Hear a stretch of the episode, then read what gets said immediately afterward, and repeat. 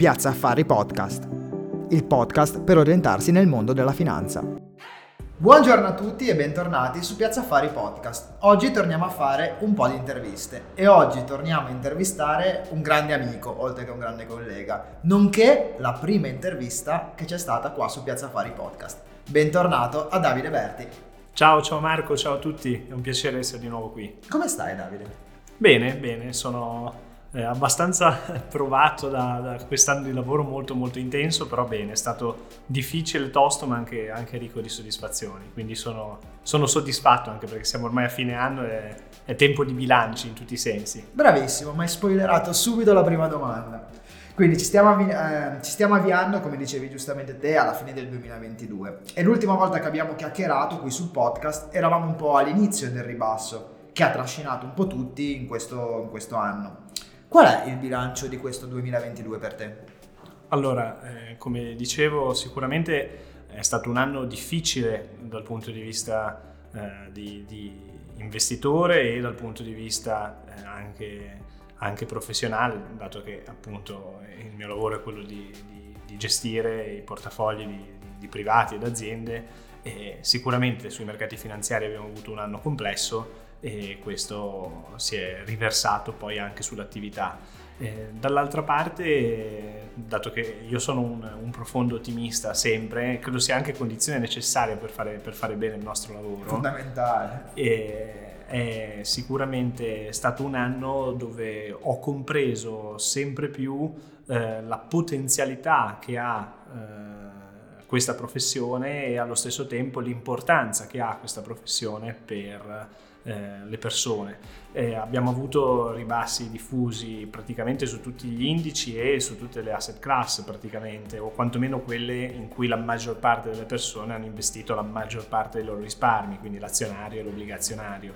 Eh, soprattutto sul lato obbligazionario è stato pesante anche perché i soggetti che avevano investimenti su quegli asset eh, nella maggior parte dei casi, non avevano assolutamente pensiero o comunque eh, consapevolezza che ci potessero essere delle contrazioni dei portafogli così improvvise, così violente e questo sicuramente ha creato delle destabilizzazioni emotive di certo non irrilevanti.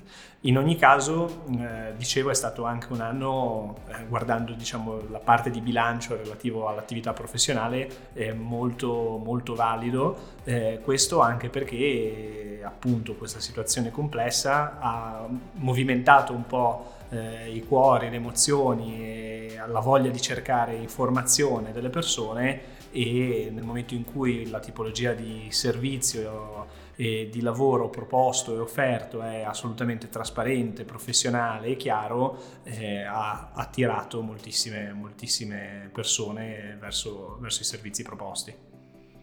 I fattori dominanti di questo 2022 sono stati sicuramente tre. Il primo, chiaramente in ordine di importanza, è indubbiamente la guerra. Poi c'è stata l'inflazione e c'è stato un nuovo rialzo dei tassi di interessi che erano fermi da molto tempo.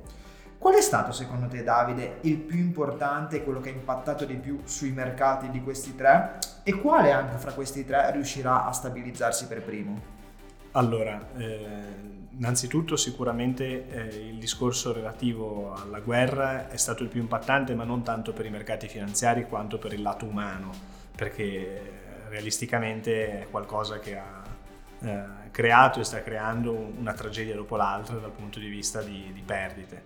È anche vero però eh, che dal punto di vista monetario ed economico questi tre elementi eh, sono sostanzialmente tutti concatenati perché eh, la presenza della guerra che è partita a febbraio ha creato eh, o comunque ha aiutato eh, la crescita così dirompente dell'inflazione. Il discorso relativo ai tassi poi è una conseguenza anch'essa eh, della situazione inflazionistica perché eh, ovviamente le banche centrali per cercare di frenare l'inflazione si sono messe nella condizione di alzare progressivamente eh, i tassi, i tassi di interesse e l'insieme di questi elementi ha generato una eh, concatenazione di eventi unita poi al classico eh, ampliamento derivante dai social media, da, dalla televisione, dai giornali, che di certo se possono dare una notizia, cattiva, esatto, una notizia negativa la danno, eh, ha portato il panico o comunque un grandissimo sconforto nella maggior parte delle persone, dove si vede il mondo reale in ginocchio, eh, sia per quanto concerne il discorso della guerra, sia per quanto concerne anche tutto il discorso relativo appunto alla problematica della scarsità di materie prime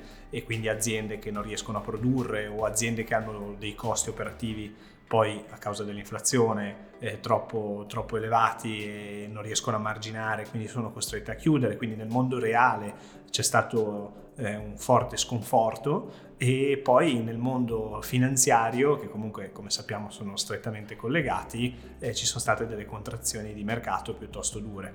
Eh, quindi andare a dire quale dei tre elementi dal punto di vista finanziario sia stato ed è il più pesante è secondo me sbagliato andare a indicarne uno, è sicuramente una concatenazione di questi eventi che ha creato un effetto sinergico eh, dal punto di vista negativo purtroppo piuttosto, piuttosto forte. E quale dei primi, quali di questi sostanzialmente si vada ad arrestare prima, io dicevo dal punto di vista umano spero la guerra a prescindere da tutto questo proprio per un discorso umanitario. Eh, in ogni caso il discorso relativo all'inflazione eh, prima o poi il problema è che eh, prima o poi eh, non, non, non, si può definire con precisione quando verrà frenata dall'azione di politica monetaria restrittiva delle banche centrali.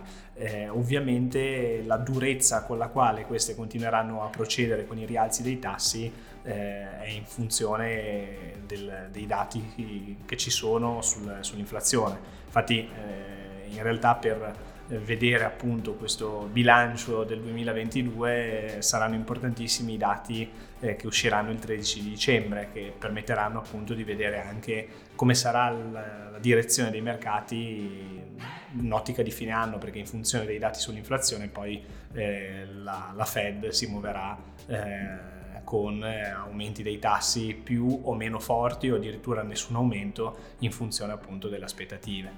Chiaro, chiaro. E chiaramente diciamolo per eh, dovere di cronaca, noi stiamo registrando e oggi pomeriggio ci sono i dati, quindi tutto quello che diciamo può essere, come dice Borghese, ribaltato o smentito da un momento all'altro.